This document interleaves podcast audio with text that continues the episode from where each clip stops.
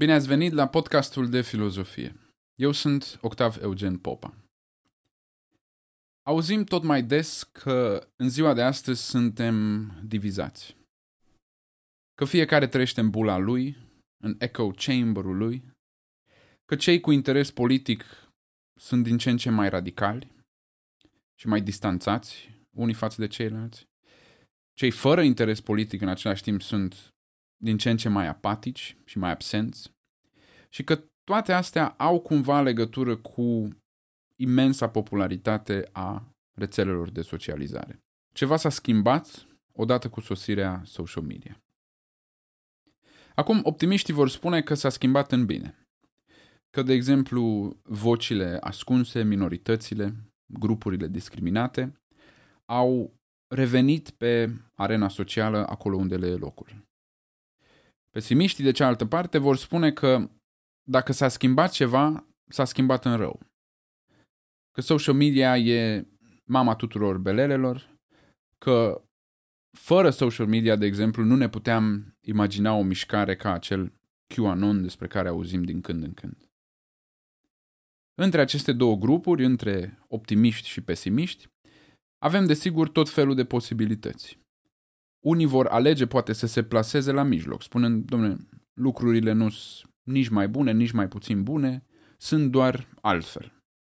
Social media nici n-a revitalizat, mai știu eu ce, formă premodernă de egalitate socială, dar nici n-a dezintegrat ceea ce era deja, structura morală care exista deja. Însă, că distanța este mai mare între noi și că e din ce în ce mai greu să ne înțelegem și să vrem să ne înțelegem, asta pare să fie de necontestat. Cred că era undeva pe la jumătatea lui iulie, când senatoarea Diana Șoșoacă a adus un sac de morgă în Parlamentul României pentru a, în sfârșit, pentru a acuza guvernul de proasta gestiune a pandemiei. Se va putea admite că gestul este unul extrem, că e eventual ridicol, că e o formă de spectacol la mijloc și așa mai departe. Și vă invit să credeți exact ceea ce vreți dumneavoastră despre acest gest, despre afirmațiile doamnei Șoșoacă, despre, în sfârșit, despre tot scandalul. Însă vă invit să și mergeți înapoi la înregistrările de la acest episod, care pot fi găsite pe YouTube, și să urmăriți cum spectatorii, restul parlamentarilor, sunt relativ calmi. Lumea e surprinsă, indignată, rușinată, dar nimeni nu e uluit, nimeni nu sare din scaun de indignare, nimeni nu e extraordinar de contrariat. Lumea dezaprobă, murmură, face mișto, în sfârșit. Politicianul versat se arată uh, nemișcat, știi, ca atunci când um, ca atunci când trece nebunul satului prin fața gardului, te faci că plouă, te iei cu alte alea și în sfârșit, până la urmă scapi. Ce arată acest episod este că doamna Șușoacă și adversarii ei erau deja foarte departe de idealul de dezbatere rațională, de dialog democratic, de evidence-based policy și așa mai departe. Din contră, ești poate mai nepotrivit încercând să inițiezi un așa dialog. Ori ești fraier că te dai cu inamicul, ori ești fraier că ți-o iei peste bot. Tu încerci să muți calul la F6 și drept răspuns se poate să primești un, uh, un croșeu înficat. Ce vreau să spun deci este că atât gestul în sine al doamnei Șușoacă, cât și reacția audienței arată că grupurile politice sunt, și deci indirect, indirect noi suntem, divizați până la os. Că nu mai are nimeni timp de înțelegere și că nu-și mai pune nimeni speranța în înțelegere. Astăzi vom vorbi despre înțelegere și vom exploata această minunată dualitate a termenului, pentru că poți să înțelegi ceva, ceva obiectiv, un fenomen, o idee, dar poți și să te înțelegi cu cineva. Putem deci și să ne înțelegem unul pe, alt, unul pe altul, unii pe alții. Și oricât de improbabil ar părea, Augustin, filozof de secol IV era noastră, dezvoltă câteva idei care poate nu explică situația în care ne aflăm, poate nu o acoperă în totalitate, dar care ne arată un, un, un colțișor, un picioruș, o gleznișoară din ceea ce s-ar putea, chiar și parțial, să explice această diviziune socială. Pentru că voi încerca să arăt că dacă Augustin are chiar și un dram, o teeny tiny fărâmă de dreptate, s-ar putea ca idealul nostru de înțelegere, conceptul nostru de înțelegere, să fie mult mai inexact decât ne-am putea imagina. Pentru a putea lămuri de unde vine Augustin și unde ajunge cu aceste idei, va trebui să ne întoarcem pentru scurt timp la un moment cheie din unul din dialogurile lui Platon, și anume dialogul Menon, pentru că acolo se naște ideea că modelul tradițional al înțelegerii și deci al învățării este în mare măsură greșit. Înainte să începem însă, aș vrea să vă interpretez un mic uh, chanson pe care l-am uh, compus eu.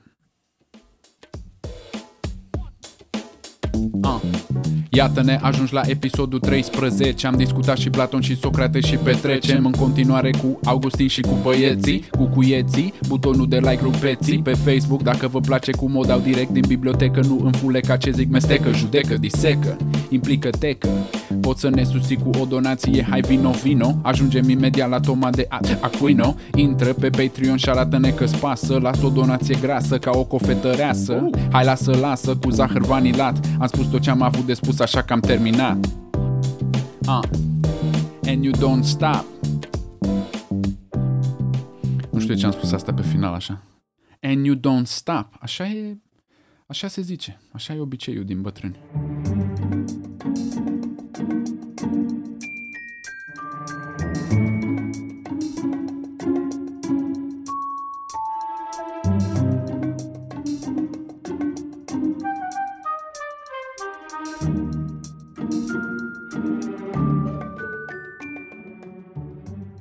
Observ alături de voi că introducerile mele sunt din ce în ce mai eh, dubioase. Sunt din ce în ce mai interesante. Hai să le zicem așa. În sfârșit, dialogul Menon al lui Platon este unul special între dialogurile platonice, pentru că el este unul dintre puținele, dacă nu cumva singurul dialog în care metoda lui Socrate este discutată în mod direct și pusă la îndoială de interlocutori. Țineți minte, Socrate pretindea că nu știe nimic. Și totuși, totuși metoda lui, aceea de a pune o întrebare aparent simplă și de a face capot răspunsurile, capot răspunsurile participanților, această metodă presupune un fel de cunoaștere. Sau oricum un fel de superioritate față de cei care pretind că știu și nu știu. În celelalte dialoguri, deci Socrate își cam face de cap, însă în Menon apar suspiciuni din partea chiar acestui Menon, un tânăr în plină ascensiune politică și fost student al sofistului Gorgias. Menon îl întreabă așa, cum se face că tu pui întrebări și cercetezi dacă într-adevăr nu știi nimic? Citez. How will you inquire into something, Socrates, when you don't at all know what it is? Which of the things that you don't know will you suppose it is when you are inquiring into it? And even if you happen upon it, how will you know it is the thing you didn't know? Acesta este cunoscut drept paradoxul lui Meno. Iată deci, fie înțelegi ceva deja, fie nu. Dacă înțelegi ceva deja, nu poți să înveți pentru că înțelegi deja și deci n-are sens să cercetezi. Dacă nu înțelegi, nu poți să-ți dai seama când ai înțeles, deci n-are sens să cercetezi. Ce ne facem? Nu vreau să petrec foarte mult timp cu acest paradox, dar trebuie să ne uităm foarte atenți pentru câteva momente la premisele lui, pentru că ele vor fi, vor fi relevante mai încolo. Cu prima premisă mai e cum mai e, pentru că putem accepta într-un sens foarte strict că dacă înțeleg deja ceva, nu mai am cum să reînvăț acel ceva. Ok. Dacă înțelegi, nu poți să înveți. Cine știe, n-are ce căuta la ore, cum ar veni.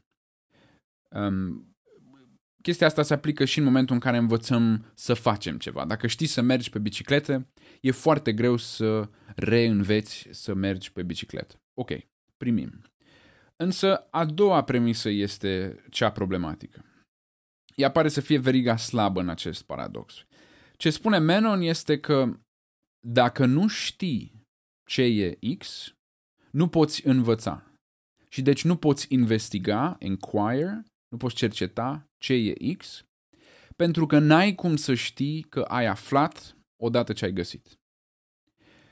Acum, premisa asta pare falsificată de absolut toate secvențele din viața noastră în care la punctul T0 nu știam sau nu înțelegeam X și la T1 știam și înțelegeam.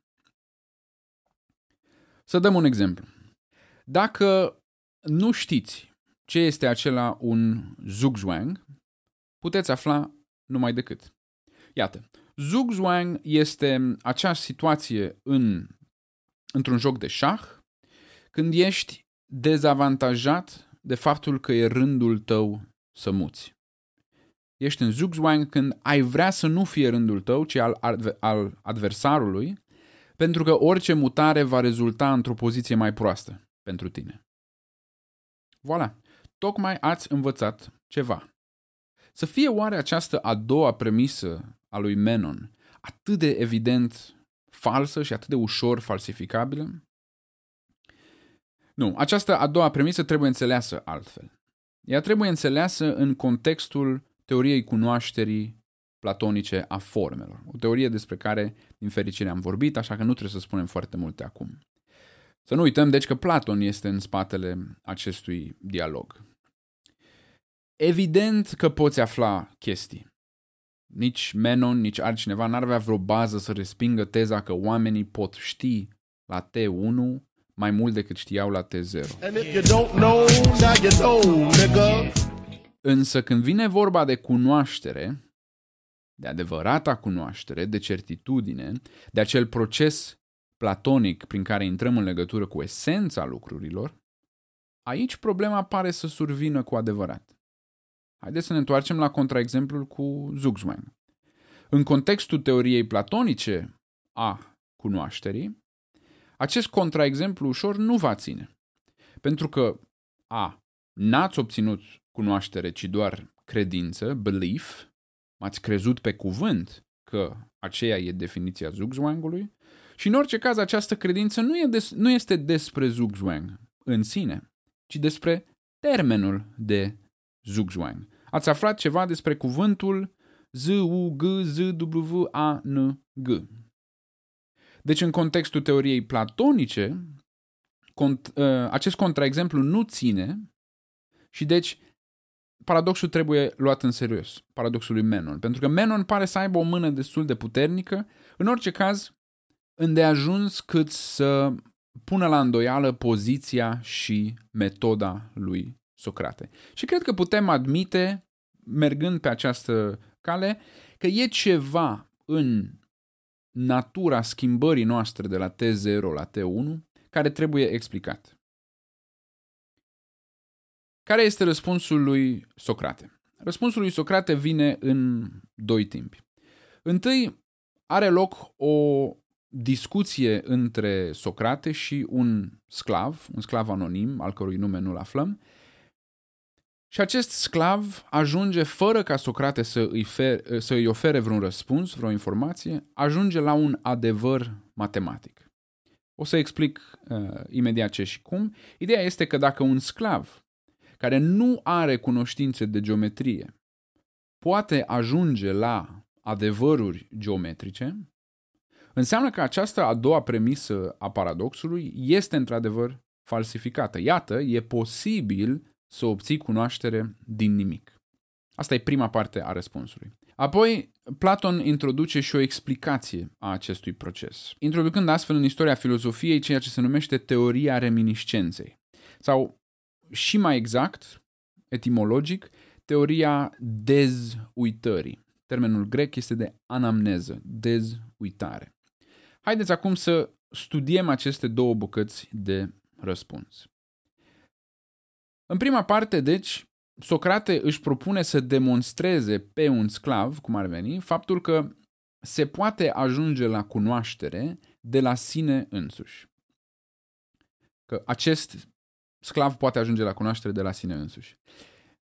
Povestea e bine cunoscută. Socrate îi dă sclavului o problemă de geometrie. Îi spune, avem un pătrat de aria cu aria de 4 cm pătrați. Cum putem să desenăm un pătrat cu aria dublă, adică de 8 cm pătrați? Luat repede, sclavul răspunde întâi că trebuie dublată latura, adică 4 cm în loc de 2 cm. Apoi ajunge singur la concluzia că aria ar fi atunci prea mare, da? 16 cm pătrați este aria unui pătrat cu latura de 4 cm. Dar dacă aria asta este prea mare, răspunde sclavul, înseamnă că latura trebuie să fie între 4 și 2. Următorul răspuns este deci 3 cm. Însă area unui pătrat cu latura de, centimetri, de 3 cm este iarăși prea mare. Este de 9 cm pătrați. În sfârșit, după câteva alte întrebări bine puse, sclavul admite iarăși că greșește și um, printr-un fel de scamatorie cu uh, diagonale ajunge la răspunsul corect. Am pus pe Facebook o poză dacă vă interesează detaliile acestei uh, discuții. Ce e important pentru noi acum este că în acest exemplu sclavul ajunge la răspunsul corect chipurile de unul singur. După ce termină discuția cu sclavul, Socrate se întoarce către Menon și spune Citez. Socrate, ce crezi, Menon? Ce tare l-a luat. Ce, ce vrei, mă? Ce crezi, mă? Zi, mă, ce crezi? Soc... Socrate, ce crezi, Menon? Acum l-a luat mai ușor. Ei, Menon, ce crezi? Socrate, ce crezi, Menon? Socrate, ce crezi, Menon? Socrate, ce crezi, Menon? Socrate, ce crezi, Menon? Există în răspunsurile lui vreo părere care să nu fi fost a lui proprie? Menon. Nu, toate au fost ale lui. Socrate. Și totuși el nu știa soluția, așa cum am spus mai înainte. Menon. Adevărat. Socrate. Aceste păreri existau deci în el, nu crezi? Menon. Ba da. Deci și în cel care nu știe există păreri adevărate, chiar cu privire la lucrurile pe care el nu le știe, nu? Menon. Pare neîndoielnic. Socrate. Aceste păreri au început să răsară în el ca prin vis, iar dacă cineva îi va pune din nou aceste întrebări, de multe ori și în multe chipuri, fi sigur că până la sfârșit el va ști aceste lucruri la fel de bine ca oricare altul. Menon. S-ar putea. Socrate. E adevărat că le va ști fără să-l învețe nimeni? Numai din întrebări, regăsind singur, aici este uh, cuvântul cheie, regăsind singur din sine însuși toată știința? Menon. Da. Socrate. Dar a regăsi singur, din sine însuși, știința, nu înseamnă tocmai ați reaminti? Menon. Desigur. Aceasta este deci prima parte a răspunsului. Să rezumăm împotriva tezei că nu se poate învăța din neștiință, Socrate produce un exemplu în care cineva învață tocmai fără să fi știut înainte și fără să îi se fi dat ceva. Aceasta e prima bucată a răspunsului, însă partea a doua a răspunsului, nu neapărat acest episod cu sclavul și pătratul, partea a doua a rămas în istoria filozofiei drept răspunsul platonic la provocarea lui Menon, la paradoxul lui Menon. Căci sclavul, ne spune Socrate, și, mă rog, ne spune Platon, sclavul și-a reamintit ceea ce de fapt știa. Aceasta este, deci, teoria reminiscenței. Teoria conform căreia adevărata cunoaștere nu este decât o reamintire a unor adevăruri de bază pe care le știam deja. Mai exact, pe care sufletul nostru le știa dinainte ca noi să ne naștem. Învățarea nu este deci decât o dezuitare. Acum, prin aceasta, Socrate nu doar scapă de paradoxul lui Menon, Menon dar și dă un brânci serios sofiștilor. Pentru că dacă cunoașterea nu e decât dezuitare, anamneză, înseamnă că actul învățării și deci actul predării nu este așa cum îl concepeau sofiștii. Nu dați banii pe prostii, da? luați orice altceva la copii, numai nu ore cu sofiștii. Modelul acesta, deci, în care eu știu ceva, eu ca învățător, eu știu ceva și îți predau ție, după care știi și tu, spune Platon în mod indirect, este deci greșit. Cunoașterea ca rezultat al predării este deci o iluzie.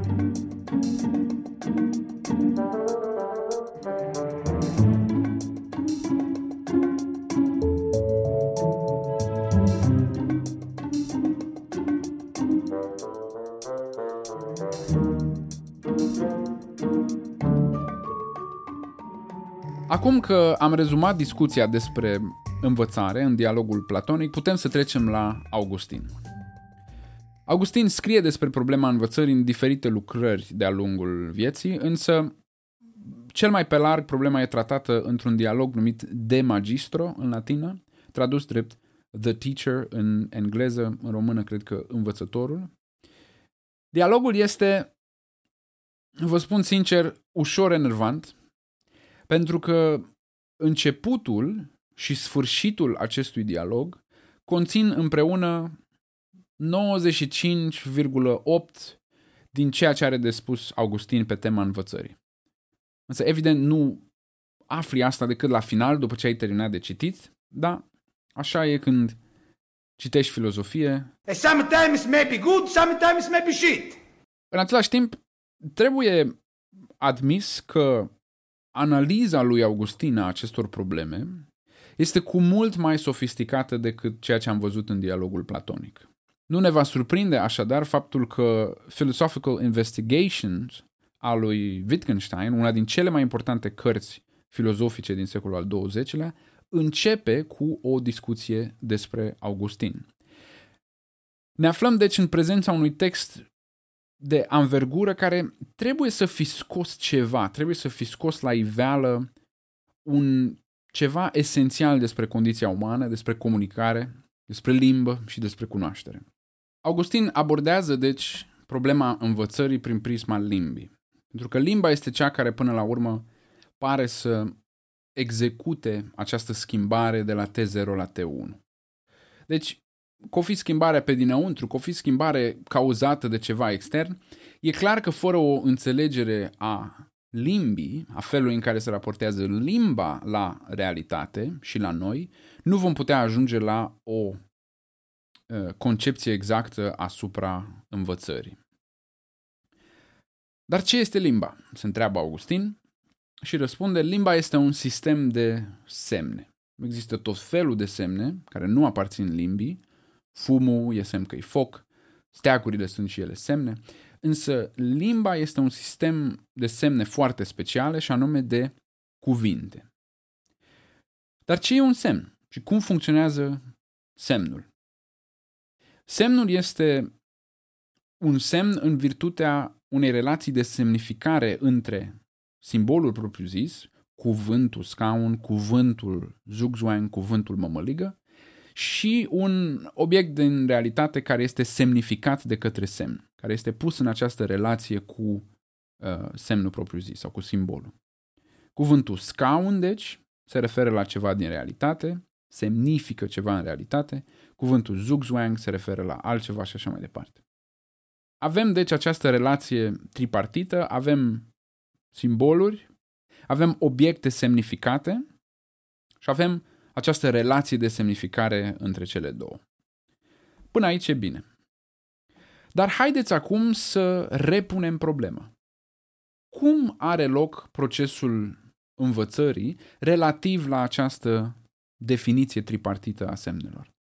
Cu alte cuvinte, dacă învățarea este posibilă, și pentru Augustin ea este posibilă, după cum vom vedea, ce anume în constituția asta a semnelor duce la învățare? Răspunsul lui Augustin este în felul următor. Semnul însuși nu poate produce relația de învățare. Pentru că eu nu știu că o colecție de sunete sau de litere constituie într-adevăr un semn, decât atunci când știu la ce se referă. Decât atunci când știu ce semnifică. Atunci când cunosc semnificatul. Trebuie deci că, acum sar câteva uh, trepte, dar concluzia este aceasta, contactul cu obiectul din realitate este întâi cel care produce schimbare și deci cunoaștere. Iar înțelegerea înțelesului cuvântului, înțelegerea definiției, vine după. Haideți să ne oprim un pic asupra acestei idei. Cea mai importantă frază din întreg dialogul, fraza pe care dacă o înțelegem, înțelegem întreaga doctrină augustiniană cu privire la înțelegere, este următoarea. Citez. A sign is learned when the thing is known, rather than the thing being learned when the sign is given. Încă o dată. A sign is learned when the thing is known, rather than the thing being learned when the sign is given. Învățarea are deci loc prin acest knowing things, acest contact cu obiectul semnificat, nu prin contactul cu semnul însuși. Cu alte cuvinte, obiectul din realitate îmi produce mie acea schimbare. Nu semnul și deci nu limba și deci nu învățătorul. Când vă explic eu ce este un zugzwang, vă produc o imagine a unei situații, doi șahiși, dintre care unul se oftică că e rândul lui, da, în sfârșit, iar vederea acestei situații cu ochii minții este ceea ce faceți voi ca să vă învățați pe voi înșivă ce este Zugzwang, acesta este un proces intern, iar semnul vine după aceea să definitiveze acest proces. După ce ați văzut această situație în șah cu ochii minții, după ce aveți acest knowledge of the thing de care vorbește Augustin, puteți afla care este semnul corespunzător și anume cuvântul Zugzwang, z u g z w a n g Deci, învățarea, cunoașterea are loc prin contactul minții individuale cu realitatea respectivă, nu prin contactul cu limba. Un răspuns ingenios, lăsând la o parte acceptabilitatea lui. Pentru că dintr-un foc, Augustin refuză atât ideea unei cunoașteri antecedente, el n-ar fi putut accepta această idee pentru că sufletul nu poate fi nemuritor ca la Platon, pentru că numai Dumnezeu e nemuritor în religia creștină. Asta una la mână și a doua la mână, Augustin, prin același răspuns, pune o altă doctrină în locul doctrinei reminiscenței. Acest contact cu obiectul în sine este, ne spune Augustin, un moment de iluminare. Augustin este deci adeptul teoriei iluminării în ceea ce privește problema cunoașterii. Iar iluminarea, adaugă Augustin, total nenecesar din punct de vedere filozofic, iluminarea aceasta este dată de de, ei bine, Isus Hristos. Acel moment în care înțelegi ceva, în care te prinzi, în care pică fisa, în care ai prins șpilul, acela este dat de Dumnezeu prin Isus Hristos. Ehm, mă rog, argumentul e susținut cu citate din Biblia după Matei, așa că nu, nu ne băgăm, nici nu-l aprobăm, nici nu-l respinge, dar trebuie să admitem, cred că acel moment, dincolo de alegerea lui Augustin de a, le, de a lega acel moment de Isus Hristos, acel moment are ceva nelumesc. Poate nu tot timpul, dar câteodată. Spuneți-i Dumnezeu, spuneți-i muză, spuneți-i um, intuiția umană sau mai știu eu ce, momentul în care ai înțeles ceva este cumva out of this world, ca atunci când ai înțeles o poantă. Trebuie să fii cinstit și să recunoști că nu este neapărat făcătura cuiva acolo. Nu este neapărat nici atât uh, neapărat meritul tău, 100%, nici meritul celuilalt. Există deci un fel de învățător uh, lăuntric. Acest învățător lăuntric, acest inner teacher este pentru Augustin, Isus Hristos și bravo lui. Aceasta este teoria iluminării.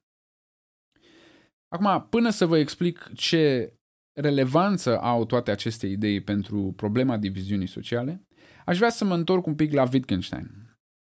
Dacă numele nu vă sună cunoscut, Wittgenstein este unul dintre cei mai mari filozofi din secolul 20 și unul dintre puținii alături de, cred, um, Leibniz și um, eventual John Rawls, care au scris împotriva propriilor scrieri de tinerețe. O lucrare intitulată Tractatus Logico-Philosophicus, scrisă când Wittgenstein avea în jur de 30 de ani, și mult mai târziu o lucrare intitulată Cercetări filozofice, în engleză Philosophical Investigations. Iar în germană am um, tot timpul m-am întrebat cum trebuie pronunțat uh, titlul cărții Philosophical Investigations în germană, așa că am cerut ajutorul unui prieten care mi-a trimis această înregistrare. Sehr geehrter Herr Popper, das Wort, das Sie suchen, heißt philosophische Untersuchungen. Ich kann es Ihnen auch gerne noch einmal beschreiben. Sie suchen nach philosophische Untersuchungen. Că m-o fi înjurat de mamă, că mi-o fi zis cine știe ce mi-o fi zis, în fine. Dar între multele cuvinte pe care le-a pronunțat, avem și cuvântul philosophical uh, investigation. Philosophische Untersuchungen. De aceea vorbim deci de Wittgenstein 1 și Wittgenstein 2.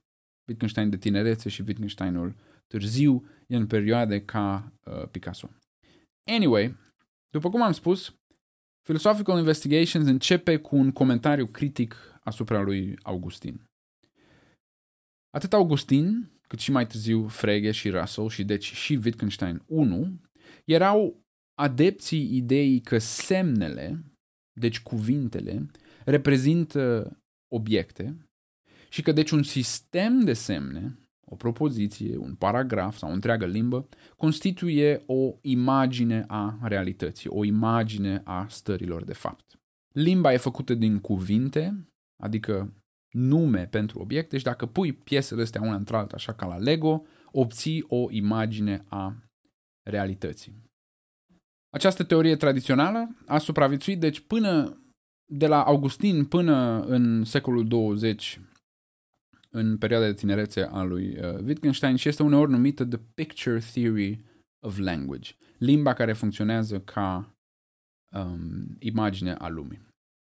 Și iată deci de ce începe Philosophical Investigation, lucrarea de mai târziu, cu un citat din Augustin. Wittgenstein ar fi putut să citeze un pasaj din Frege sau din Russell sau din el însuși, trei decenii mai înainte, însă citează din Augustin pentru a arăta cât de generală este tentația aceasta, haideți să-i spunem primitivă, tentația primitivă de a vedea limba ca sistem de reprezentări um, ale lumii. Așa cum spune Augustin că funcționează limba ca sistem de semne. Cu alte cuvinte, Wittgenstein îl pune pe Augustin pe piedestal ca să fie cu atât mai revoluționar actul de al da jos. Întreaga lucrare, Philosophical Investigation, nu este altceva decât Wittgenstein demontând această teorie primitivă cu privire la limbă și cum funcționează limba. Despre toate acestea în episodul 96, care este plănuit pentru anul 2028.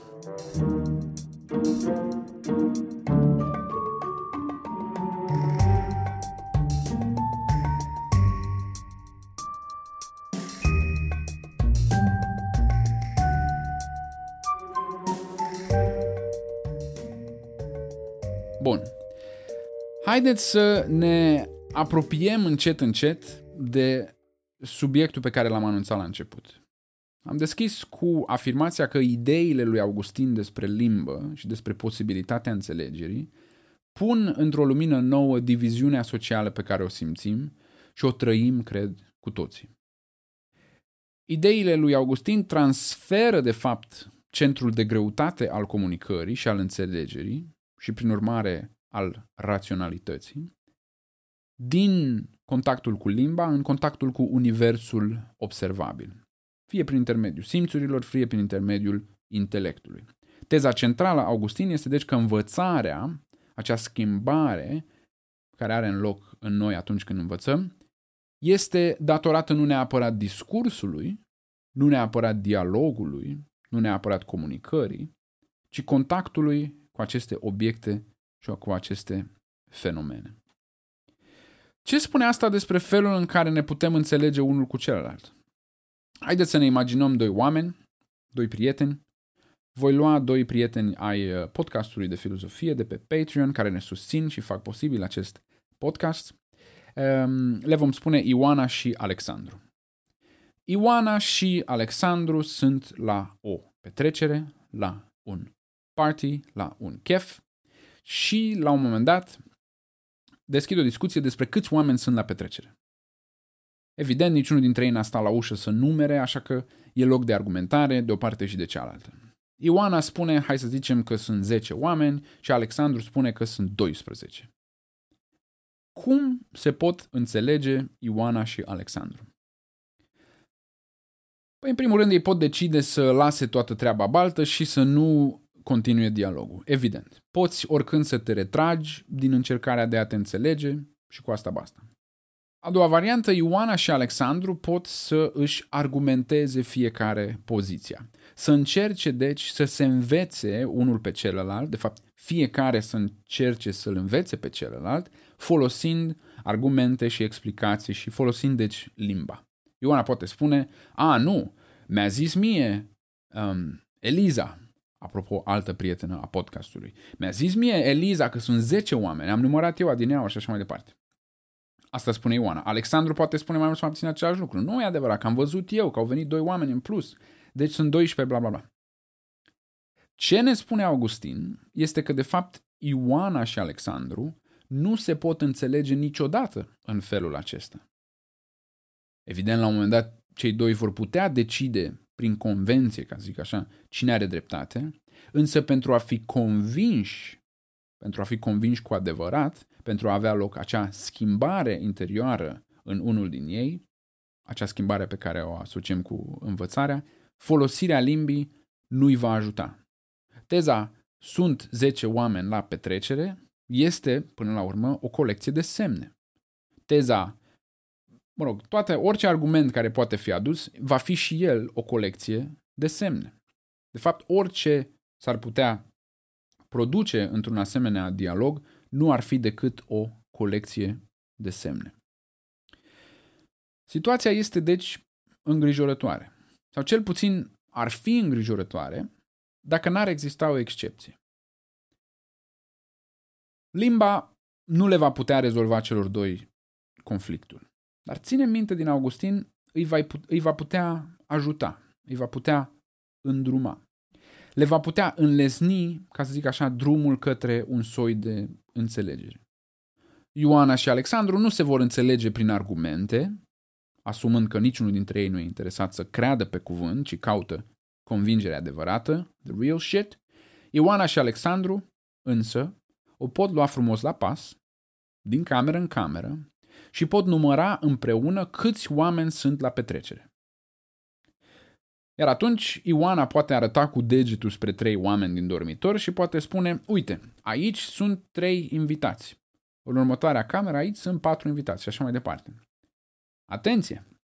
Acestea sunt semne, evident. A arăta cu degetul este un fel de a folosi un semn. Însă semnele în cazul acesta ne arată, sau mai bine spus, ne îndrumă într-o experiență comună pe care Ioana și Alexandru o au. O experiență împreună. Țineți minte? When the thing is known. Deci atunci când Ioana și Alexandru au același contact cu the thing. Acum, un sceptic de profesie ar spune că, doamne, stai, da, de unde știu eu că dacă deschid oameni, uh, deschid, deschid oameni, de unde știu eu că dacă deschid ușa și văd trei oameni în dormitor, nu mă înșeală simțurile, bla, bla, bla. ok, uh, boomer, convingerea lor va avea tot timpul, da, avem accepta un, un soi de mică penumbră de îndoială spre, spre margini, dar dacă Ioana și Alexandru sunt într-adevăr oameni în același fel și deschid ușa și văd trei oameni într-o cameră, să ne imaginăm că nu e absolut nimic altceva în acea cameră, vor putea cădea de acord că sunt trei oameni într-o cameră și orice dubiu restant n-ar fi decât un exercițiu filozofic. Iată, deci, un motiv de optimism. Această minunată excepție se, s-ar datora, deci, unui substrat al nostru uman pe care îl împărtășim cu toții. Și Augustin povestește cum el descoperă acest substrat încă de mic, când neputând să se exprime, reușește totuși să, să comunice într-un fel sau altul cu părinții lui. Acest substrat non-lingvistic, dacă îi putem spune, non-semiotic, este un substrat de care nu putem scăpa, de fapt. Pentru că nu poți, cu toată sinceritatea, să te uiți la o cameră goală cu trei oameni în ea și să zici cu mâna pe inimă, aici sunt patru oameni. Motiv de optimism. Însă, optimismul nostru va trebui frânat. Pentru că ce s-a întâmplat e că ne-am uitat la o situație foarte simplă. O situație care poate fi rezolvată în acest fel. Poate fi rezolvată prin deschiderea ușilor și deschiderea oamenilor și prin arătatul cu degetul și prin aceste observații și deci prin aceste experiențe comune. Conflictul dintre Ioana și Alexandru este deci un conflict de grupa mică. Conflictul, conflictul dintre um, cei pentru și cei împotriva avortului cei pentru și cei împotriva familiei tradiționale. Conflictul dintre credincios și ateu, dintre republicani și democrați, dintre Diana, Diana Șoșoacă și liberali. Și multe alte conflicte care se ivesc fără ca părțile să fie neapărat logic opuse una celeilalte. Cum se poate înțelege soldatul cu un guru? Cum se poate înțelege un profesor de istorie cu un interlop. Cum se poate înțelege Adi Minune cu George Pruteanu? Multele conflicte care pot surveni între acești oameni nu pot fi rezolvate prin deschiderea unor uși și prin privirea unor fapte. Atenție, statisticile, de exemplu, și datele și așa mai departe, toate acestea nu vor funcționa pentru că a aduce în discuție o statistică a aduce în discuție adevăruri în acest sens, este de fapt a aduce în discuție autoritatea cuiva și deci experiența este una lingvistică. Trebuie să crezi statistica aia pe cuvânt, trebuie să crezi în autoritatea acelei, um, acelor semne. Și acum putem duce acest gând mai departe până la rezoluția finală. Căci neavând posibilitatea unei experiențe comune cu privire la asemenea teme complexe, neputând rezolva aceste teme complexe prin observații empirice, chiar dacă am avea acces la ele, pentru că nu există. Cu alte cuvinte, având în vedere faptul că Ioanele și Alexandrii din lumea asta sunt de fapt ireconciliabili cu privire la problemele complexe, rezultă că cu cât insistă mai mult cu cât produc mai multe semne, cu cât produc mai multe propoziții, mai multe argumente, mai multe statistici, cu atât distanța dintre ei e de fapt mai mare, nu mai mică. Pentru că se produce mai mult din ceea ce de fapt nu duce la înțelegere. Și exact asta ne permite Facebook și Twitter și Instagram să facem. Comunicăm din ce în ce mai mult avem acces la din ce în ce mai multe semne, din ce în ce mai multe argumente, avem din ce în ce mai multe căi lingvistice către adevărul celorlalți, însă tocmai acestea sunt de fapt bariere între noi. În ciuda um, discursului despre comuniune pe care ni-l servesc aceste uh, instituții, Facebook, Twitter, Instagram și așa mai departe, toate sunt clădite pe ideea că suntem mai uniți, suntem mai aproape unul de celălalt. Cu alte cuvinte, mai multă comunicare nu dă mai multă înțelegere, din contră. mai multă comunicare vine să suplinească, să înlocuiască experiența comună și de aceea suntem mai divizați. Nu că am fi noi mai radicali sau mai divizați. Nu că, ar, nu că s-ar fi schimbat ceva fundamental în noi odată cu venirea acestor social media, ci pur datorită faptului că avem mai multe semne între noi. Vă las să vă gândiți.